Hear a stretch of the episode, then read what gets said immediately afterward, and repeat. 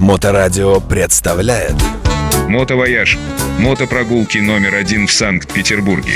Все ключевые мотопрогулки и мотоэкскурсии были придуманы, опробованы и обкатаны здесь, нами.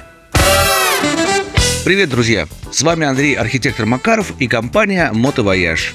Мы катаемся по городу и показываем разные наши достопримечательности, а потом я о них рассказываю в своих историях.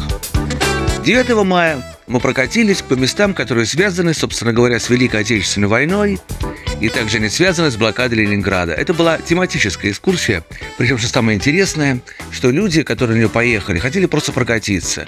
А я им предложил прокатиться по местам, которые будет интересно посмотреть именно на День Победы, потому что в Ленинграде очень много таких памятных мест. И мы поехали. Куда мы поехали? Конечно же, мы прокатились по Анечкову мосту и посмотрели на табличку от 1971 года, на которой написано, что 148 тысяч снарядов упало в город Ленинград, и это отметина на одна из них. Отметина табличка находятся прямо на устое северо-западного коня Клотта, отлитого на Анечковом мосту в 1841 году. Ну, конечно же, снятого во время блокады и водруженного обратно в белую ночь 1946 года, о чем писала Ольга Бергольц, причем писала прозой насколько она была впечатлена этим событием. Далее мы проехали мимо улицы Малая Садовая и взглянули мельком на репродукторы, по которым объявляли как и начало войны, так и начало блокады, так и снятие блокады, и прорыв блокады, и, конечно же, объявляли 9 мая всем ленинградцам, которые стояли на Невском проспекте. А на карнизах между первым и вторым этажом по Малой Садовой сидят знаменитые коты. Это те самые коты, которых привезли по снятию блокады Ленинграда на поезде прямо на московский вокзал, высадили и раздали их жителям города Ленинград, чтобы они помогли нам избавиться от всяких разных неприятных крыс, в том числе и в Эрмитаже. Потом мы прокатились по солнечной стороне Невского, а это, как известно, правая сторона, если смотреть на Адмиралтейство, и посмотрели табличку «Эта сторона улицы наиболее опасна при артобстреле», который висит здесь незапамятных времен. Потом мы завернули к Исааковскому собору и, конечно же, посмотрели западный портик Исааковского собора, на котором есть отметины от снарядов, и очень серьезно отметины, прямо на петерлакском знаменитом граните, из которого сделаны колонны. Этот красный гранит по-фински называется рапакиви. Он переводится как трухлявый камень.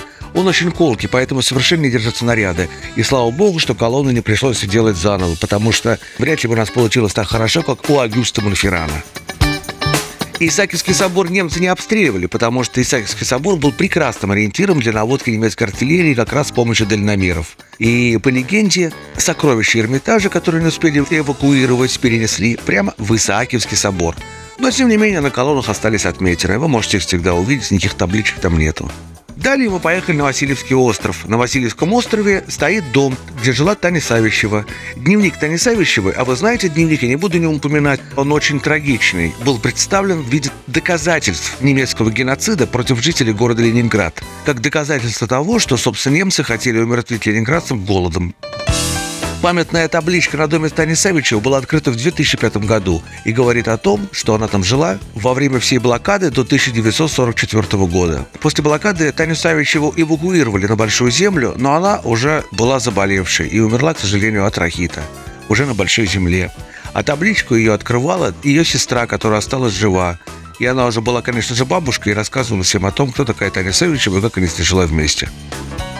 9 мая там был народ, и вокруг таблички лежали свежие гвоздики и другие цветы. Далее мы углубились вглубь Васильевского острова, переехали реку Смоленко и оказались на острове Декабристов. На острове Декабристов есть Анфисин сад. Анфисин сад так назван потому, что его основала в 1953 году учительница школы номер 54 по биологии Анфиса Семенова-Тяньшанская – правнучка знаменитого географа и исследователя.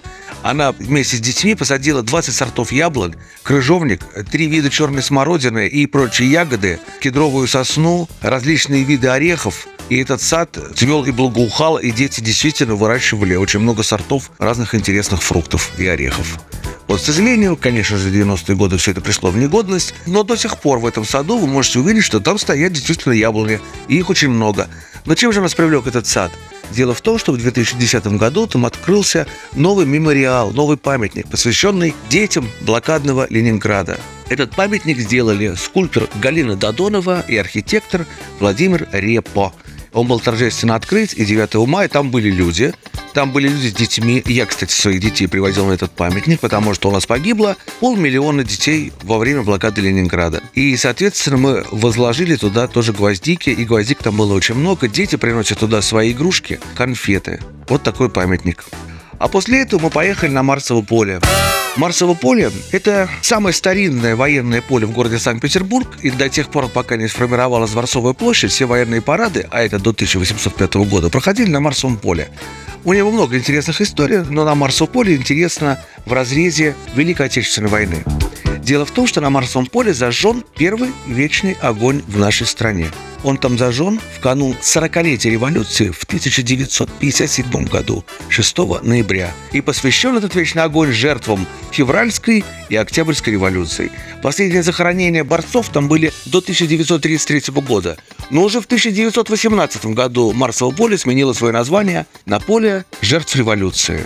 Но в 1944 году ему вернули предыдущее название Марсово поле, а памятник так и остался. И вот от Мартеновской печи номер один Кировского завода 6 ноября 1957 года самая старая на тот момент коммунистка города Ленинград зажгла первый вечный огонь в нашей стране.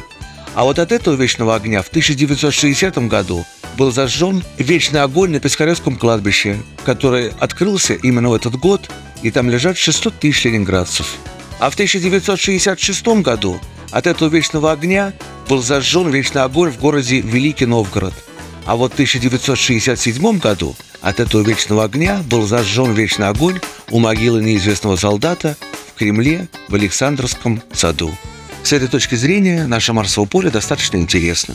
И потом, конечно же, мы прокатились мимо Фонтанки, где посмотрели на довольно свежий памятник 2010 года, который называется «Блокадная прорубь».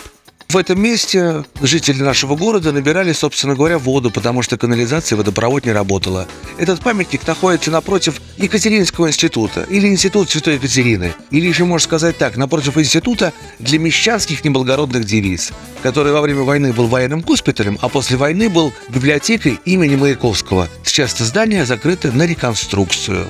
В городе еще много достопримечательностей и артефактов, которые связаны с событиями, о которых сегодня рассказываю. Но 9 мая 2023 года мы посмотрели именно вот эти места. И я сегодня рассказал именно о них. А с вами был Андрей Архитектор Макаров, компания «Мотовояж». И я всех поздравляю с великим праздником Победы. Ура, товарищи! Мотовояж. Мотопрогулки номер один в Санкт-Петербурге. Телефон 7 921 931 2363.